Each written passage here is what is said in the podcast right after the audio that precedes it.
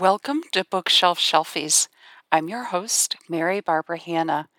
Here we interview everyday people about their extraordinary lives and the books that influence them. Hi, everybody. It's Mary Barbara Hanna with Bookshelf Shelfies. First of all, I want you to notice my new surroundings. All winter, I was stuck inside in my library with terrible lighting. And now we have one of the most beautiful first days of spring happening here. It's going up to 68 degrees here in Parkersburg, West Virginia. Uh, so I'm enjoying being out on my sunny porch, natural sunlight, kind of back in my environment. Glad to be out of the darkness. Today, I have with me uh, I say this every time, but I always feel like it's true an extraordinary guest. This man sitting over here is David Harris Lang. And I met David through his wife, Christine, whom I met back in Hong Kong.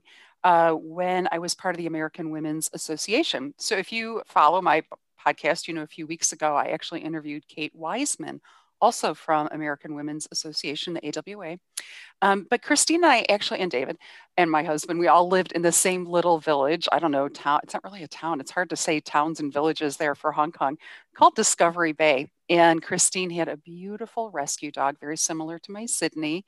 Um, I know that that dog has since passed away not um, but christine has such an active uh, instagram page and facebook. I always follow their little adventures of hikes and walks on the beach and stuff. Anyway and that's how i met david. So just briefly about david uh, what I want you to know is that he actually became, uh, he, he'll tell you a little bit about his work background if you want to, David, that's fine. But I met David, once I met David, I asked him to be a mentor with the Australian Chamber of Commerce mentor program that I ran. And we were just having, right before we started recording, a great uh, reminiscence about that program and his mentee that he spent a great deal of time working with. So, first of all, I just want to say welcome, David. So great to have you here today. Thank you very much. I really appreciate it. So we won't spend a lot of time. Uh, you know, we'll spend whatever time you want talking about why you live in Hong Kong. Uh, you know, there's no sense in rehashing COVID because we're all, as you said, stuck in the same boat for 18 months. We've all been housebound.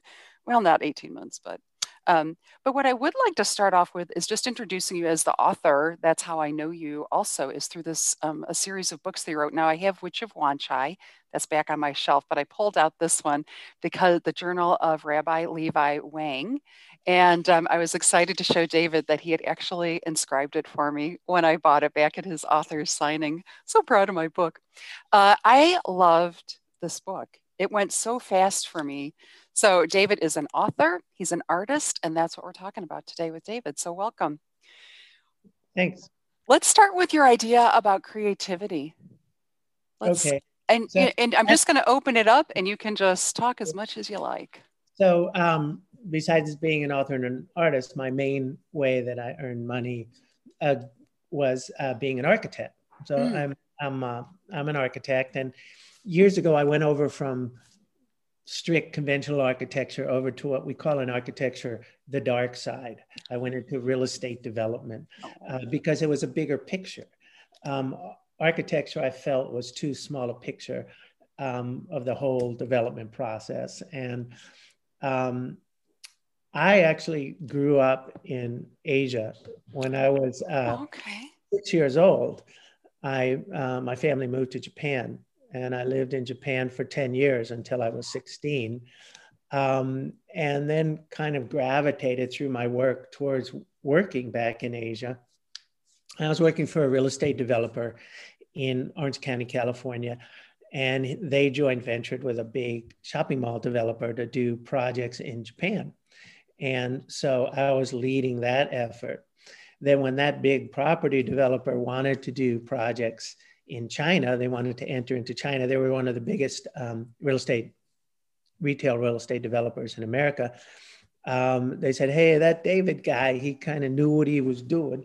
Let's let's let's, uh, let's, hire him." So they hired me um, as a uh, director of architecture and construction, and um, I moved to Shenzhen, and that was about 15 years ago. Mm. And um, we we developed a bunch of projects um, in five years. And then they decided the returns weren't as much as they liked. They pulled out of China. Oh. And, um, and then um, actually their joint Chinese joint venture partner hired me um, okay. as their chief architect. And there's a big state-owned Chinese company, and I was the first Westerner that they ever ever hired, um, and that went very well. Let me um, interrupt you for one second. So I have a question for you. Yes. What languages do you speak fluently? Uh, well, I'm definitely great at English.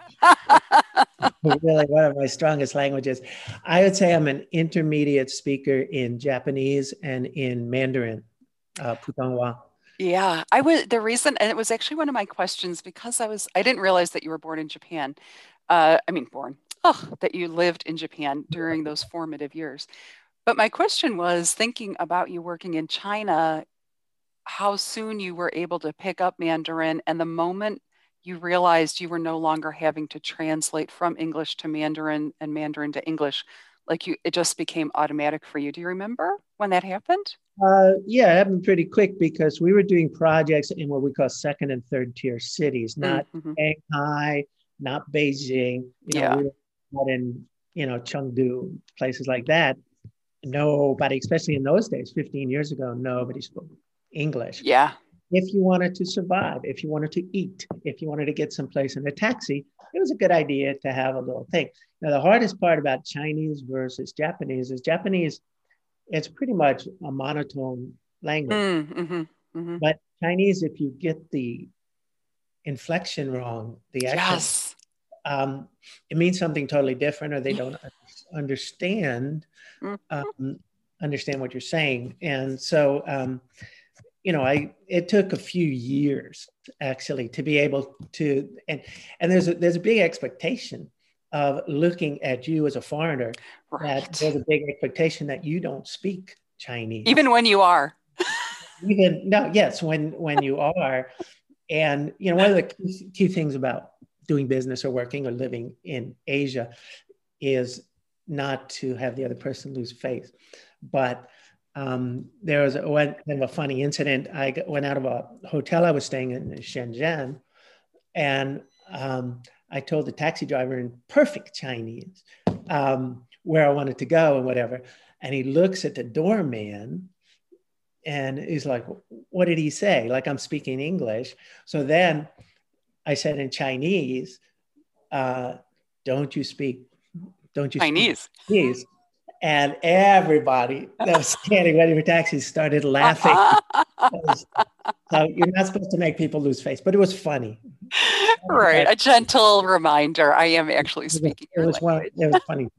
It was a funny joke, but actually, um, if we're going to talk about my book that you were holding up, yes. Rabbi Levi Wang. Um, oh, I um, said I said Wang. Sorry, Wong. Thank you. potato, yeah. potato. But no, I want to say it right. There you go.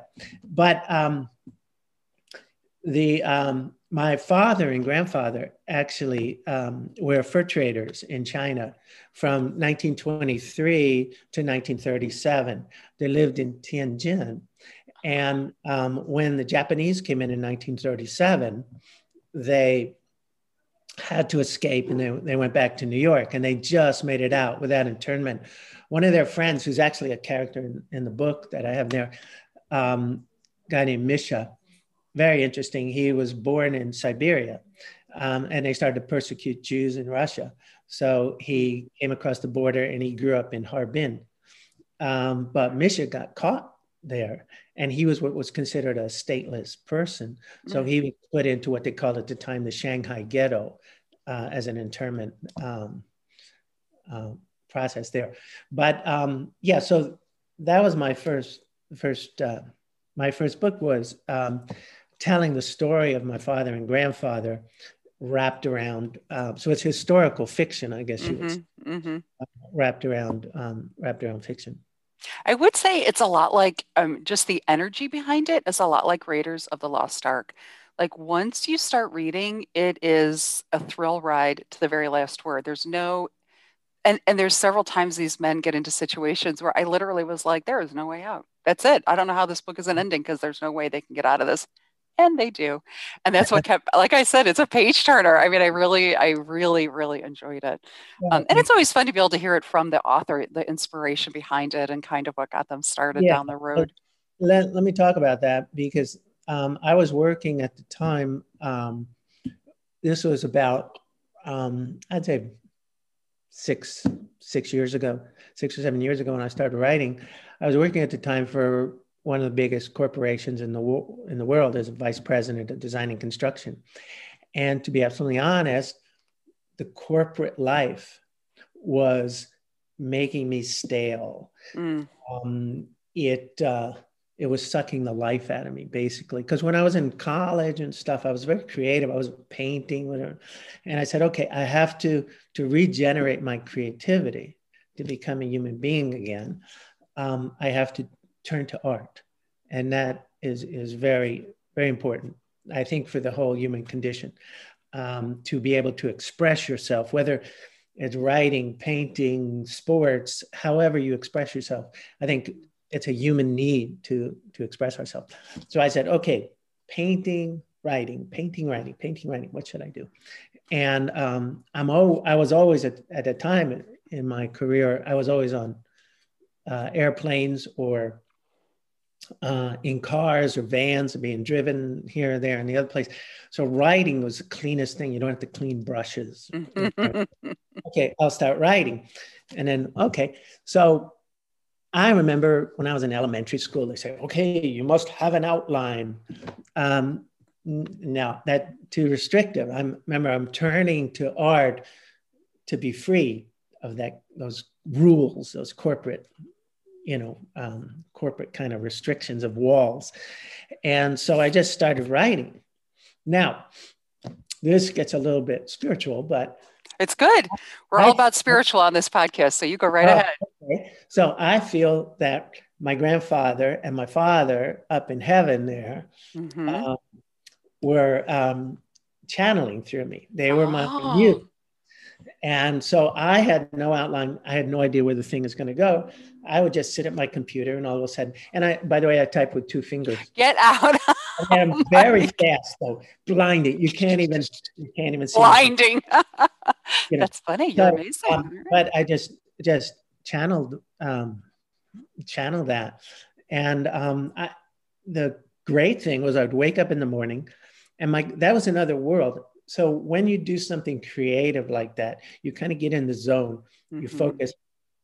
You don't hear anything. You don't see anything. You know, you know, you are in another world. And so these characters that I created in my other world became very real to me. So I would wake up in the morning and go, oh great what is such and such what are they going to do today or like right, in a right. situation how are they going to get out of this situation yes and and I would discover it myself mm-hmm. as I'm typing away. So exciting. And, How did that? Um, so, what was the impact on your corporate life then, as you started to rejuvenate through your artistry? What was the impact on your corporate life? Well, it just, if any, um, yeah, I don't think I don't think there was any impact. I mean, I was still doing my job or whatever. Um, it probably made me a happier person, mm-hmm. you know. Um, and I had this other you know, other interest, other world I could go to. And it kept me busy. Also, um, you know, how do you fill up time when you're not like when you're in the car or when you're right. in the airport? It's just a waste of time when you look out the window. Yeah. Um, yeah. So, um, you know, I felt I was making very good use of my time. I think it's um, for a lot of people, they have a, a, misunderstanding of what it's like to travel. So, my husband also uh, worked for a, cor- a, major corporation over there in Ho- um, Hong Kong. Although he, he, we just lived in Hong Kong. He traveled. He had um, like Australia, New Zealand, India, uh, Sri Lanka, and Thailand were the places that he covered. And so, one every week he would be going to a different place. And mm. people have this thought that you go there and then you like play and hang out and go sightseeing and they don't spend as you're trying to tell us the majority of your time in a car in an airplane in a waiting area. You really are not there seeing the sights you know mm-hmm. touring. I mean you, you can you have to take time off like everybody else you have to schedule vacation time. You know you try to get your spouse to come with you. I mean it's but it's not as romantic as it may sound. It is a lot of time oh yeah you get looking out a window the hotel room very well yeah know, I mean, you're exhausted. You know, you you work all day. You don't have time for sightseeing. No. Then there's usually business dinners and yes. whatever. And then you go to sleep and you're up at six in the morning to to do your thing. Yeah. and you're working remotely. I mean, everybody was learning in those days, you know, when you're in that situation, how to work remotely because you're mm-hmm. on the mm-hmm. road. You're on the right. road. Right. Right. There was a different platform that we were all very familiar with. Yes. Yeah. Back it, then. It was, uh, it was, good. So anyway, um, I think my my father and grandfather continued to be my muse as I wrote other books. And I wrote a total of uh, four books. Oh. And um, the they became um, well the first one that you were holding up is a, is a thriller it is yes um, and the others are, are, thrillers kind of police murder mm-hmm. you know, mm-hmm. or kind of uh, kind of stories and um, what i try to do or what what evolved in it is my proponents are are not all good or all bad you know there's good guys and bad guys but it it seemed to be more like real life, kind of like the yin yang. Mm-hmm. It's got a little bit of bad in them and a lot of good, or a lot of bad and a little good. Mm-hmm. And um, but my my ultimate goal was to evoke a feeling in the reader, mm. to transport the reader, because that's what I was doing for myself. I was transporting myself out of the everyday corporate world to transport myself uh, to another world. Mm-hmm. Um, even though I never, when I was writing, I never um, went into the world of science fiction, which would be totally, you know, I was kept within the rules of physics. Yeah, know, yeah. Life, um, but definitely another time. Like the book that you held up, the Journal of Rabbi Levi Wang, took place in 1937 China, mm-hmm. because that's when the, the Japanese were entering. That was a time period. Um, but the other books took place in contemporary. And, you know, I read something once about Stephen King, you know, what does he always write about? One of my favorite authors, what does he always write about? Maine because he says that's my neighborhood. That's what I. yeah, right, right. I wrote about Japan, Hong Kong, and China mm-hmm. because that was my neighborhood. That's what you knew, yeah. Like Witch of Wan Chai? So people who are not familiar with Hong Kong, Wan Chai is a neighborhood, and in fact, the first neighborhood my husband and I lived in when we moved to Hong Kong, we lived in Wan Chai for two years before moving out there to good old DB. Let's move over, if you're ready, and talk a little bit about your new work, your artistry. Now, for people who are just listening to the podcast, you won't be able to see this, but you can go out to Instagram and see David Harris Lang, all one word, is his Instagram account. And for those of you watching, I'm about to give you a thrill. I am going to share my screen, something I'm, you know, all excited to do because I don't do it very often.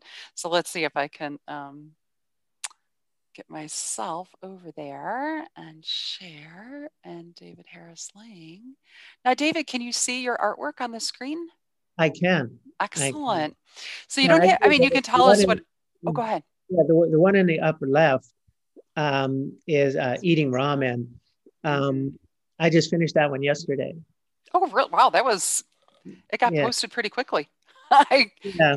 And, uh, let's see if I can yeah. pull it up a little bit there. Yeah. And what I tried, what I try to get is um, a feeling. That's what I tried to do with my books and my writing. Mm-hmm. Is I tried to promote um, a feeling in the readers. As I said, I tried to transport them. So with this uh, drawing and my other drawings, I try to promote some sort of feeling you know and if you've spent any time in japan i mean it's very ubiquitous the, the little ramen stand um, on the corner. Um, you know, so it's a very good feeling. And and uh, as a compliment, as I say, I'm I'm, I'm on um, I'm on Instagram with these things. I post them on Instagram, and a lot of Japanese people say, "Oh, it, it transported me back. I want to go back to my home country." You know, they're they're yes. COVID things, and you know, and some person even said, "Oh, it even smells like." You know the ramen. So to be able to see this you know, taste the ramen, smell the ramen, feel the ramen, be there. You know, you can see that like there's maybe a story with those three guys, you know, mm-hmm. salaryman, whatever.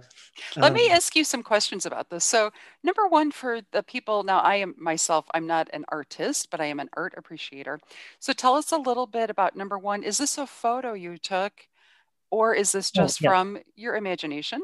And then, yeah. second of all, what is the medium that you're using here? Okay. Um, what I do is um, I do a pencil drawing first, okay. and it's it's really funny because I'm a big influence on my grandkids who I can't see them because they're up in Washington State. Oh. Um, but um, my uh, five-year-old grandson loves to draw, and so I sent uh, I sent to him um, half half a half completed drawing where it shows the pencil underneath and then the ink on top. And so now he has taken to doing a pencil sketch first when he does his little drawings of dinosaurs and, and, and everything. That's amazing. So, um, but yeah, what I do is I, I draw from a photograph so nobody moves. Move. right. And, um, and I, I, I, do a pencil drawing first. And then on top of the pencil, I use uh, ink. I don't know if, if you can see it. Um, oh yeah, perfect. These are my pens. Okay, uh, great. They're different different nib sizes. Mm-hmm. Uh, it's very inexpensive. Like for like five or six of them, uh, they're the brand is Sakura, which means cherry blossom in Japanese. Oh, okay. But um, uh, I get them on Amazon. It's like twelve bucks for. You oh, know, that's good. Pens. Yeah, right. And, uh, so I use I use um, pens. This is a little experimental because I use like almost like a brush stroke with a thicker thicker oh, pen okay, because okay. it's at night and it's in the shadows. So if you go back to the drawings and you look at, let's say, the one I did a few days ago, uh, which was the Bund in Shanghai, yeah, the one right next to it. You know, that's that's kind of thinner, mm-hmm, mm-hmm. thinner strokes. But you try to deal with with values. Um, you know, when you're dealing with just black and white, uh, you have line line weight, but you also have values that you're that you're trying to to, to deal with to make it pop. So um, uh, the the values can make the drawing pop, and it's almost like fooling the eye into believing, you know, the spatial. How big are these drawings in real life? Oh, um, they're about uh, seven inches by six inches or so. So that's amazing to me because I'm looking at the amount of detail and considering. This is know, my little sketch. Oh, okay, okay. So really, I mean, the the work is so intricate. I mean, this reminds me of like lace work when women are making lace, or you know, they're doing something so delicate and so intricate. Here's here's my technique here. Um, I put on my earphones, and I put on you know my generation music. You know, 80s, 90s rock and roll, you know, pow, pow, pow. Um, it's funny. I have a different, um, different music when I work out. When I work out, I put on angry music. Oh, really? Okay. Yeah. And in fact, um, how do you feel at the end of that? Do you go out and yell at Christine? And furthermore, no, no. Um, it, but it's good. Like, well, especially like, um, my the exercise I normally do is a boxer. I've been boxing for years. I used to box in DB on the beach with one of my Russian friends. Hmm. And, um, Sorry, I missed that. so at any rate, um, uh, you know, I have a bag in the backyard, and you know, and I I I don't have earphones because I'm moving around. So um, I have a big speaker, and I connect it to my phone. And I had I started out with all this um, angry rap music, American angry rap. How, music. how close to your neighbors live? well, that's exactly the point. I realized that there were some bad words being floated around, and I have very nice neighbors. so what I did is, well, I and I think you're a very nice man, so it might be surprising. Although true to yeah. what you've said about your characters, there's a lot of good and a little bad. Yes, I'll, I'm a Gemini like that. But at any rate, um, so I downloaded a bunch of uh, foreign rap music. Oh. It's so angry, but nobody knows what they're saying. I've got Israeli, I've got Arabic, I've got Italian, I've got French. That is, it's you're a clever man. but you can't understand what they're saying. That's so, right. It doesn't matter. it's it's great. It's great. That is so funny. So, well, thank you for sharing that because I really love that story. So, this artwork is done on your sketch pad. It is, and so you listen to uh, you oh, know, oh, so roll. Boy, yeah, like, rock and roll. Who's your favorite? Who's your favorite artist? Who's your favorite band or uh, singer? For for drawing, I found uh, I really like uh, John Bonamassa. Okay, I'm not familiar. He's an African artist. No, no, no. Um, I mean, you were talking about the music. Yeah. Yeah, no, he's an American. Um, John, how, do you know how to spell his last name? I'll have to look him up. Yeah, and you can find him on YouTube and stuff. Uh, B O N M A S S A. And um, I discovered him because one of my favorite songs is um, the old Leonard Cohen song, Bird on a Wire. Okay. And he does an amazing rendition of that. Excellent. I will. And then I got into him, you know. And then, so I listened to him. Um, Lloyd Spiegel is another kind of blues um, blues guitar guy, really good. Mm-hmm, mm-hmm. All right. So this, um, you know, it's always interesting. One of the things I listen to, um, my family lives up in Cleveland, so about a three-hour drive from where we are in West Virginia, and so I listen to uh, we what is the Sirius XM uh, radio, whatever it is, and there's yeah. a, ter- a certain channel I like. It's channel 28. It's called the Spectrum, and they play you know, everything from Simon and Garfunkel all the way up to Lady Gaga or whatever is, you know, like Vampire Killer or Vampire Weekend, I think it's called. I mean, everything from what was popular back in the day to what is popular top 10 right now. And uh, I listen to it so I can get my fix of my music, but I also like to learn the new music, what's really, you know, what's hot these days. Kings of Leon might be one of those bands. I was just or, listening to them, to them the other day, Kings of Leon. Yeah, they're very yeah. good, right? You know, with the technology we have, you you have access to, to millions of things. Yes. And, you know, um, we all have children in their 20s. And so you just download their playlist. Right, and, right. And I was and it's super cool, you know, and, and exactly except for I didn't know this one person, but I'm going to learn. Uh, I was laughing the other yeah. day. I, I, was thinking. It's funny. It's, go ahead. Oh, I was going to say it's funny that you know certain artists are conducive to what you're trying to do. Yes. And like I said, John Bonamassa really is the best for me with art. You know, for some reason, I've tried other guys, and you know, uh, you know, but that that just kind of does it for me.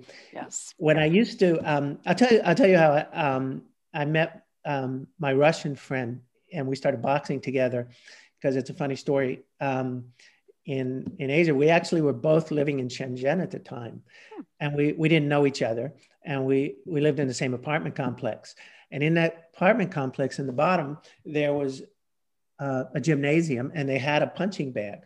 So I would go down there and punch the bag.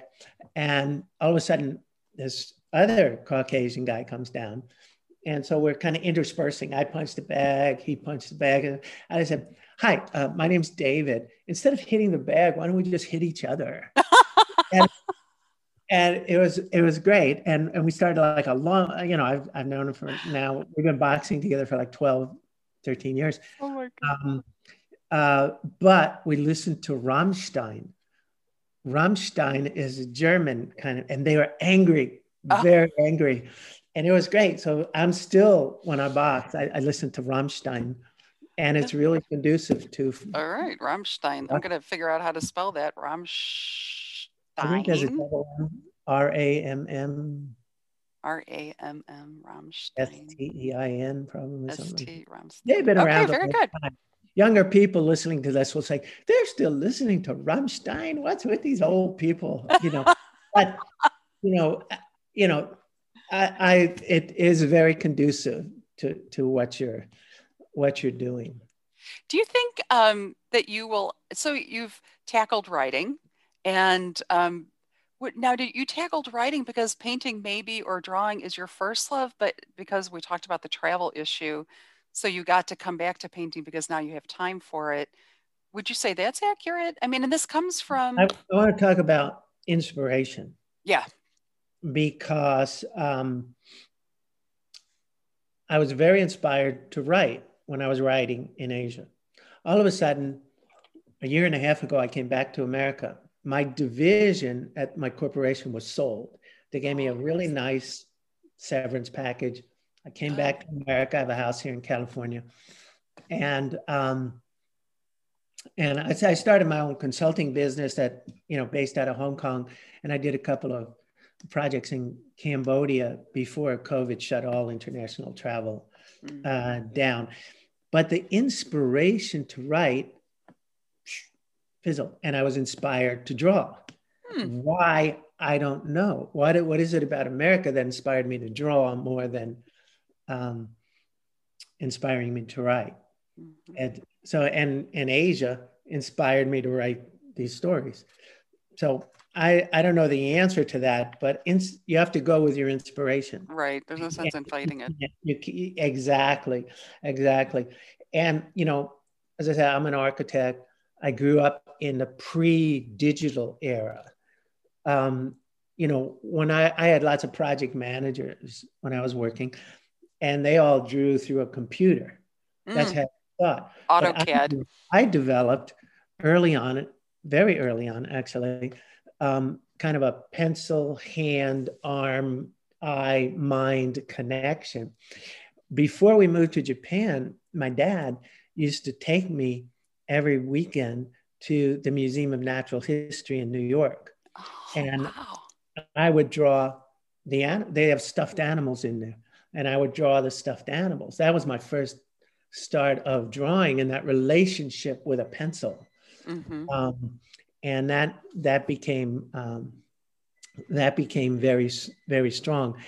Uh, so I naturally evolved into the pen and ink as as opposed to there's lots of artists that do digital art mm-hmm, mm-hmm. i tried that and I, I could barely figure out how to you know it no so um, uh, so at any rate um, so the pen and ink came very naturally to me and then i'd like to talk a little bit about sort of my influence absolutely in that and there are two artists that were the biggest influence for me. And one is um, Vincent van Gogh. Okay. And the other one is a Japanese uh, woodblock print artist called Hokusai. And um, they're both like really into the line, line weight, line with very few lines expressing a feeling, oh. the simplicity of their work. Mm-hmm. Um, I'm not saying it translates directly, or you can see my work and say, "Oh, that's that's Hokusai's influence," but um, but they are a big influence to me, and so um, you know now I, I, get this create this um, this kind of joy of creating through through the the pen and ink. It's really you know as I look at these pictures, and again, you know, I'm just thrilled with the detail so these um the photos are they your photos or photos yeah, you found? Yeah, stop right there so I can tell. Yeah, um, they're they're my photos, and um, the uh, like what I'm trying to do is express a feeling of what it's like. So on the the left, mm-hmm. at the top, that's uh, some salarymen eating yakitori, as a very common scene. So you know, how do you get the feeling of what it's like? Can you smell that chicken on the stick there, you mm-hmm. know. Um, you know, and if you go back to the other the ones that before we go back, I will say this guy, he looks like every businessman, I, you know, right. Yeah. An older gentleman. You can see a little jowly there, maybe a little mm-hmm. tired around the eyes, sitting down for some comfort food before he has to go back to the office. Mm. Yes. Um, that car in the middle, that's that's next to my daughter's house in Husum, Washington. There's an empty lot with this 1930s International Harvester. That's amazing. And, uh, you know, so it, it, had, a, it has a feeling, you know, and yeah. Uh, did you ever um, hike on DB? Did you ever come? I know you guys were near the um, where the boat was, the ferry.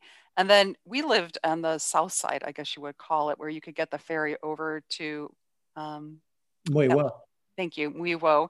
Yeah. And but you could also walk along that beach and then hike over to Mui Wo. I did it so frequently. I love that hike. Do you know what I loved about that hike was the old Jeep. I don't, and this is what this picture's reminding me. I remember me that of. Jeep. Yeah, that Jeep, right? Yeah. I when the first time I saw the Jeep, I thought of Mash, but now when I look at this car, I think of that old Jeep that was on that hike over that way. Yeah, and how did it get there? Exactly, because it really is in the middle of nowhere. World War II or what? yeah, know? right. So yeah, that's an interesting. There's a story to everything. So even though I'm not writing, I'm, I'm drawing. Yeah. Every drawing has a story. There's like a story. Well, they're beautiful stories. Let's. This is another great one. Tell people a little bit about this, please. Okay, this this is called Tai O, and it's a fishing village. And uh, Christine and I used to um, go there occasionally, um, and it, it's a really interesting place. Um, it's become very touristy, yeah. Uh, but you can really see that underneath the tourism, there's a life of people who actually live here and make their living uh, from fishing. Mm-hmm. There is there. There's this is uh, on Lantau Island, Tai O. Yeah. And this is um, for again people not familiar with Hong Kong. Lantau Island is where the airport is. So if you've ever traveled in or through Hong Kong, that's where you've landed is on this island. And this is I think on the south side, where the airport is kind of on the north side of the island. I think Tai O is on the more south side. There's actually a hotel there that I think it's a hotel like a UNESCO World Heritage Site. Yes. Yeah. Is, is over there. Yeah, it's been renovated. It's quite beautiful. Interestingly, that hotel was originally a police headquarters. Oh, and and just like the police headquarters in Central that Yes. was renovated, the Westerners came in and they put so much detail and so much beauty into these police headquarters, I believe in a racist way, Mm, to make the locals think, look how powerful we are. uh, You know, you know, even our holding cells are this beautiful Victorian, you know, detailed stone and archway and Yes. embellishment. And I, I, I think it really was um, sort of a we are the powerful Westerners, yeah. you know. Um, but anyway, they're beautiful buildings. But Yeah. police headquarters typically were, you know, to show the locals just how powerful. Um, Interesting. you know, the, the architecture was quite involved. I do remember going to Tai O and the uh, walking over the bridge and see, kind of seeing this view and people buying freshly caught fish, you know, coming over like on the left side, there was like a place you could walk down and buy fish right off the boats and the houses on stilts. And just is such a, you know, for somebody from like me from Ohio, you know, a Midwest upbringing, uh, Oh, yeah. to see such authenticity I guess, to really see. And that was something I wanted to sort of ask you about, only if you feel like discussing it. But, you know, when you live in two different cultures, what strikes you most? Because these are really two strikingly different cultures. And we can go back to looking at some of your other artwork here. But as you kept, you know, when I, although I would say someone who is raised in a different culture, you may not have had the same awakening that a lot of us do. I didn't come to Hong Kong until I was probably 48 years old. It was the first time I ever lived abroad. I'd never been to China. Um, I traveled a little bit in Europe, but had never lived anywhere other than Ohio. So Mhm. it was, um, there was a big, big um, learning curve, I guess is the word, learning to live in a different culture. And um, my husband traveled immediately once we landed. Literally, we landed like on Friday. We were in our little apartment on Saturday, and Monday he was on a plane. And I didn't know anybody, didn't speak the language. I had jet lag. I mean, you know, it was kind of disastrous. Um, Christine also had never lived outside of America when she came over to, to live in. well, I'll Mm. tell you, I mean, we're not here to promote AWA, American Women's Association, but thank God for it because, um, you know, that was really where I met my amazing amount of friends, including your wife. But, Uh, let's, yeah, the, the culture, especially um, not so much living there, but if you're going to do business, you have to understand it. Now, for me, growing up since I was six in different cultures, um, it's uh, it was very, you know, I'm I'm fluent in cultures. You know, I, I Mhm. understand it. I, I, I get it. Um, you know, it's interesting. I would see a lot of foreign businessmen come to China um, over the years, and um, two things would, would happen uh, in terms of, of doing business. One would be um, they would try to do things back the way we did in Kansas. This is how we do it in Kansas. Now you locals are going to do it like I do it in Kansas. So they would hit the the brick wall pretty fast. Mhm. And then the other group would say, Oh, this is wonderful. I'm living in China. Um, oh, the local people, I understand the culture. You know, I'm, I'm eating dim sum. This is fantastic. And I'm going to do it just like the locals. Well, they fail in their job because you aren't, you're not hired as an expat over there to do things just like the locals. So, what you've got to do is be culturally sensitive and steer people towards um, getting the results, which are global results that you want. So you have to find your own way. Mm-hmm. I kind of liken it to an analogy of that I frequently use is the analogy of a sheepdog. Um, a sheepdog is really effective if it has some black and some white, because the sheep are afraid of the black and they don't care about the white. So if you have an all-white sheepdog, the sheep go, get out. That's amazing if it's if it's all black they just freak out and they don't do anything. Like a westerner that comes over there and gets on a job site and starts yelling at people. That, mm. that ain't gonna work. Um, so you have to be culturally sensitive to the area you're in. And then there's there's a lot of differences. For instance i've done a lot of business in japan and i've a lot of, done a lot of business in china. Two are 180 degrees different. Yes. and um, a lot of americans come over there and asian is asian Mm-hmm. China, China, Japan, it's all Asian. Mm-hmm. Philippines, all the same. That's not true. And, um, you know, like I found very quickly that the Japanese, which I understand their mind working, uh, they think quite differently than, than Westerners in terms of doing a project. I'm talking about architectural projects or construction projects now. Um, in America, we're at A, point A, and we want to get to point E. And so we have a chronological thing that we go A, B, C, D, E. Boom, we're good. Yeah. In Japan, they're on A and they have what they call study sessions. And everybody gets around and they discuss it and discuss it and discuss everything. And then a week later, okay, another study session. And, and they're discussing the same things, going around, going around, and just the same questions and whatever. And after a while, you have to push them gently. Mm-hmm. You know what? We've gone over A over and over again. It's we got A resolved. We have harmony. They're trying to reach harmony. We have ah. harmony in A. Let's go to B. Let's go to B. Time to go to B. Chinese, totally different. You're on A, and usually a Chinese hierarchy, there's one guy at the top mm-hmm. that makes the decision. In Japanese hierarchy, it's really the project managers that are making the decision to move forward. China, it's a one strong guy at the top. And he goes, We're at A, let's go right to E. and you have to hold them back because you have to explain to them that if we go from A to E, you're not going to like the results. We have to do B, C, and D mm-hmm. to get your schematic design, design development, you know, construction docs before we get to E. And you know, you can see as you drive around China, you'll see like what looks like as you're whizzing by in a car, a beautiful building.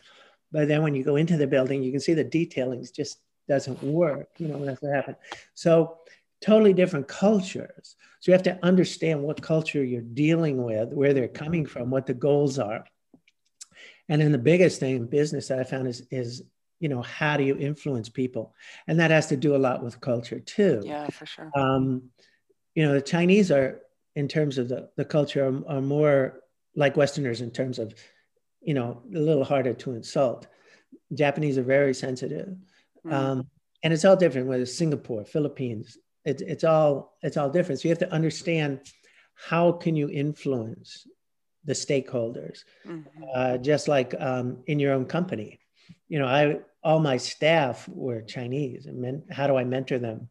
Uh, you know, typically in China, there's a um, kind of there's always been kind of this philosophy for thousands of years of kill the messenger. So they never give you any bad news. Mm-hmm. i'd have to train all my staff that okay look something happens on the job site. Do not try to solve it yourself. Bring it back to the team. We'll all solve it together mm-hmm. and then everybody will be happy you could teach a master class, David. I could listen to you talk about this for hours. Seriously. Like if you're like, oh, I'm going to offer a master class on cult, you know, cultural sensitivity, I'd be like, I'm totally signing up for this. It's so interesting. I suppose also because I live there, so it's meaningful to me. I mm. actually did do some cultural training uh, because that's actually my profession. I am an adult educator, workforce development, and um, while I was there, I worked for some uh, some women from Australia through the Chamber of Commerce. That's how I met them, that Australian Chamber of Commerce, Chamber of Commerce. And they could not get a gig at the American Club because they were not American. And the people at the American Club had to have an American trainer to hmm. teach, mm. even though the staff was Chinese, local Chinese. Mm-hmm. Um, they're most of their clients. I mean, I guess most of the members would have been Americans, so they really wanted somebody authentic, I guess you would say. And I remember that the one conversation I had with them was, you know, I showed them a commercial, um, the old Burger King commercial, "Have It Your Way." And uh-huh. people came in and they would order burgers any way they wanted, and the people behind the counter would smile any way you want it. That's the way, you know, we'll give it to you, whatever you want. And I said to the workers there, you know, when people, you know, Westerners tend to be just very direct, not as direct as Germans or some of our, uh, you know, those Nordic countries, uh, but we're very direct. And so when we ask you for something and you can't give it to us, we're not mad at you. We just want to know why, or just tell us we can't have that you know and i said but if you can just understand they're really not mad at you they're just trying to get what they want like the Burger King commercial. Mm-hmm. You know, special orders don't upset us. That's what we want to hear.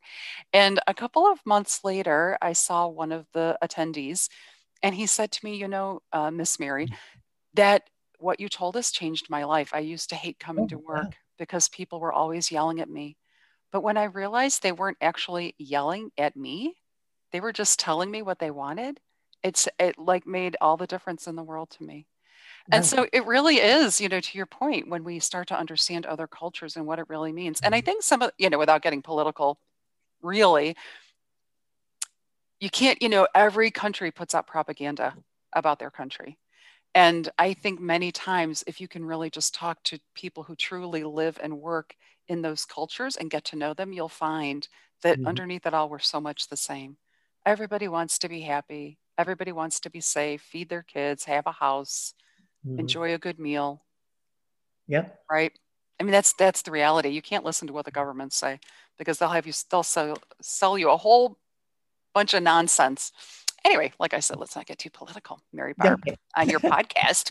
But uh, we are wrapping up. We have a few minutes left. Mm-hmm. And before we go, I want to know is there anything I didn't get to ask you or that you hoped we would talk about, or you haven't said something you wanted to say that you haven't had a chance to say? No, I, I, I think I've expressed, you know, my my premise, which my premise is that um, a human being has a need, has a need to uh, express their creativity um, in the world, mm-hmm. and um, I think it's less than human unless you can do that, and it doesn't have to be through art or writing. It just you can express it through anything that you do. Mm-hmm. Um, you know, um, so I, to me, that that's that's the important part of why I draw or write or do art of any sort. Oh, I want to mention also you're having an art show in New York City. Do you want to tell us a little bit about that now? Oh yeah, go ahead and tell us about that because I'm thinking you're this interview, even though it's March when we're talking, may not come out until the second or third week in April. So, oh, but I, I can promote the show. I don't, so I don't know when your art show actually is. Okay, I think it's from March 24th to April 4th. Okay, so I can talk, I can um, promote it yeah, in New York before City. this. It's at, um, it's at the Vanderplas Gallery, okay. V A N D E R P L A S. And it's kind of interesting. Um, I never had any intention of selling any of this art. Um, I just basically do it for me because I, I like to express myself. Um, but I have a lot of followers on Instagram. And so through Instagram, this gallery contacted me and said, Hey, would you like to be in the show? Oh. And um, I said, Yeah, that sounds cool. I did a little investigation on them, you know, on the internet, and they seem legit. So I just uh, shipped nine of my paintings or drawings off to uh, to their gallery in New York. Oh, and I just received this morning that they just got them. Okay. So confirm that they received them.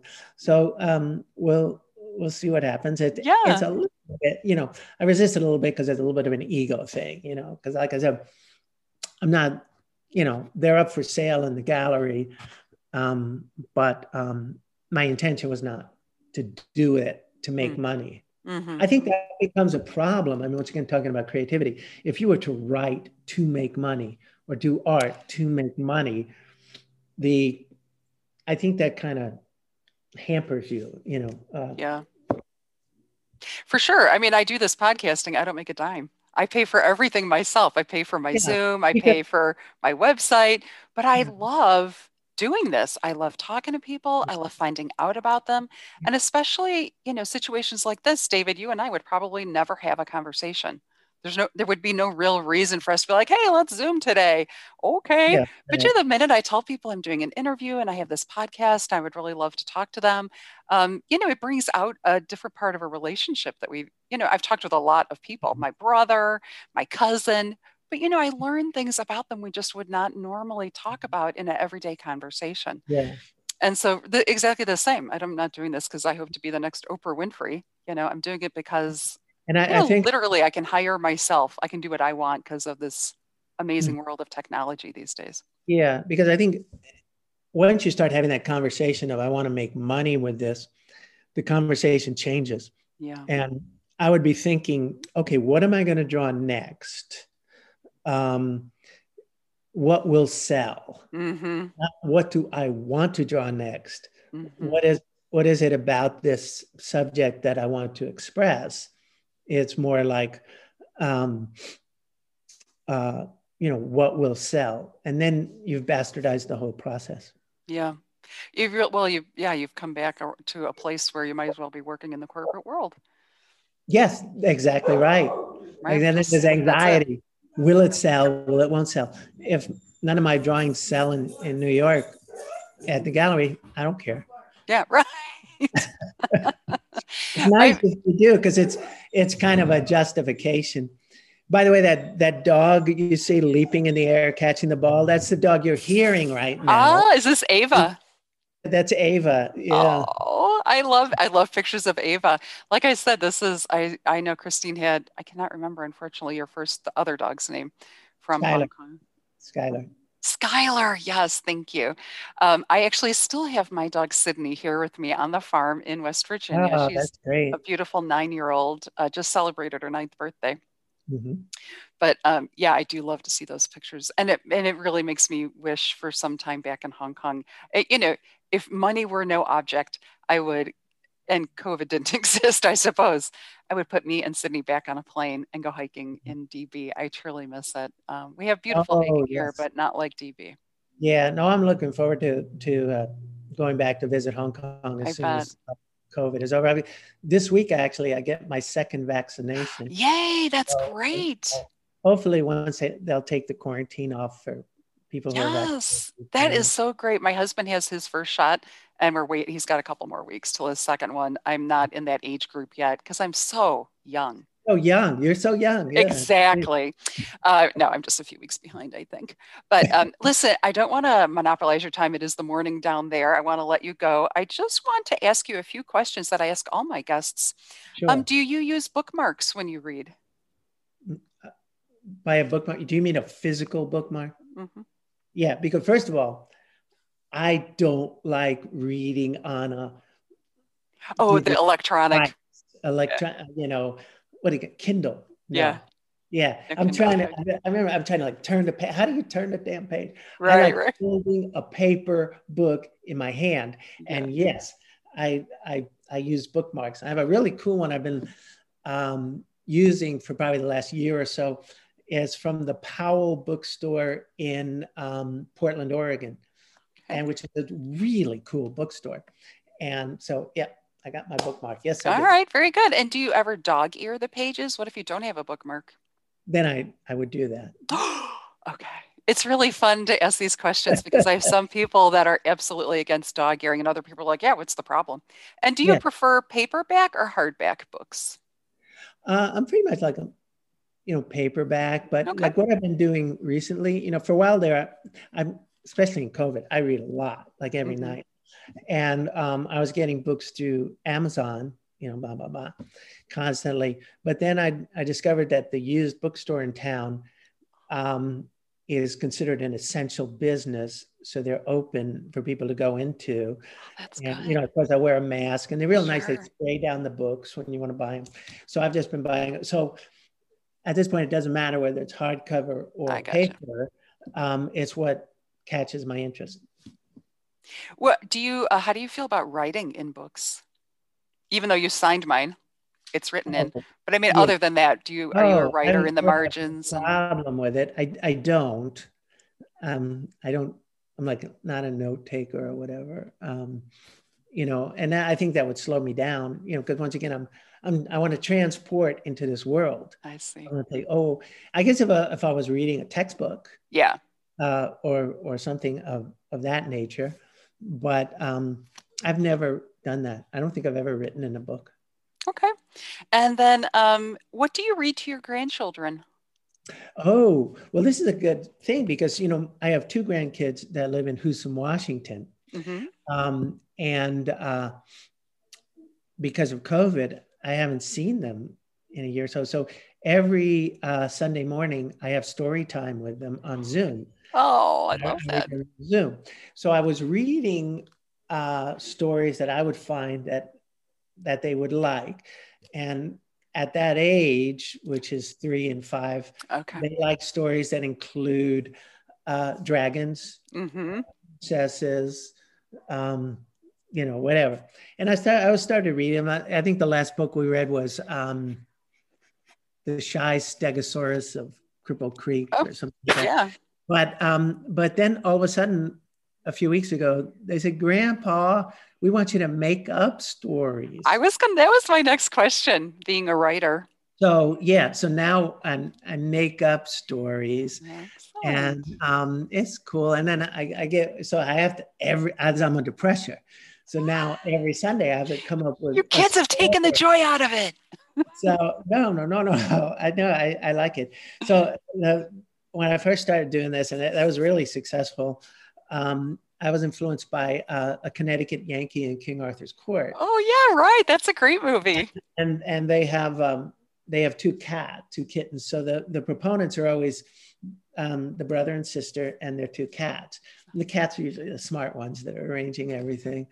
And then this this last Sunday, um, I, it was a race where everybody in the race was trying to cheat and the cat was one of the things. And they had a race from from um, trout lake washington. Is where they go to school or where the older one goes to school to um, hood river oregon which is you know it's about an hour's drive. Yeah. And and and you know they had there was a giraffe and a hippopotamus and all this stuff and each one tried to cheat in some way oh that's so funny and, and so they had a friend um, uh, Edward the Eagle, who you know was wired up and was telling him what's going on, and then Edward would do something that would ruin the cheaters' plans. And oh, I um, love it. So um, yeah, so it's, so it's, so now I'm kind of expecting a little bit like we've got some great uh, stories, and I know Grandpa can draw very well. So I'm imagining that maybe Grandpa is going to start illustrating a children's book. That would be great. Yeah, I've thought about that. That would be that would be very I hope I hope if you do that you'll let me know and we'll have you back mm. and you can share your drawings and a little bit about storytelling yeah. in a different way. Yeah, that would that would be fun. Excellent. David, thank you so much. Again, I'm just checking. Was there anything else you wanted to say? I don't want to cut you off. I, I think um, think we covered it all. Thank you Excellent. very much. Let me stop sharing our screen. So again, this is David Harris Lang on Instagram. You can go out and see his work there. If you're in New York City, first of all, lucky you uh, to be in a beautiful town like that. And uh, you can stop by Vanderplas Gallery in New York City to see his work. Now, of course, when I'm telling you this, you're probably not going to, it's going to be after that. So I will try to either squeeze you in a little sooner so people can actually go see or they can find you online. Either way. David, mm-hmm. I'll say goodbye to you off the air, but for the rest of my audience, thank you again for joining. And uh, I look forward to talking with you again. Bye.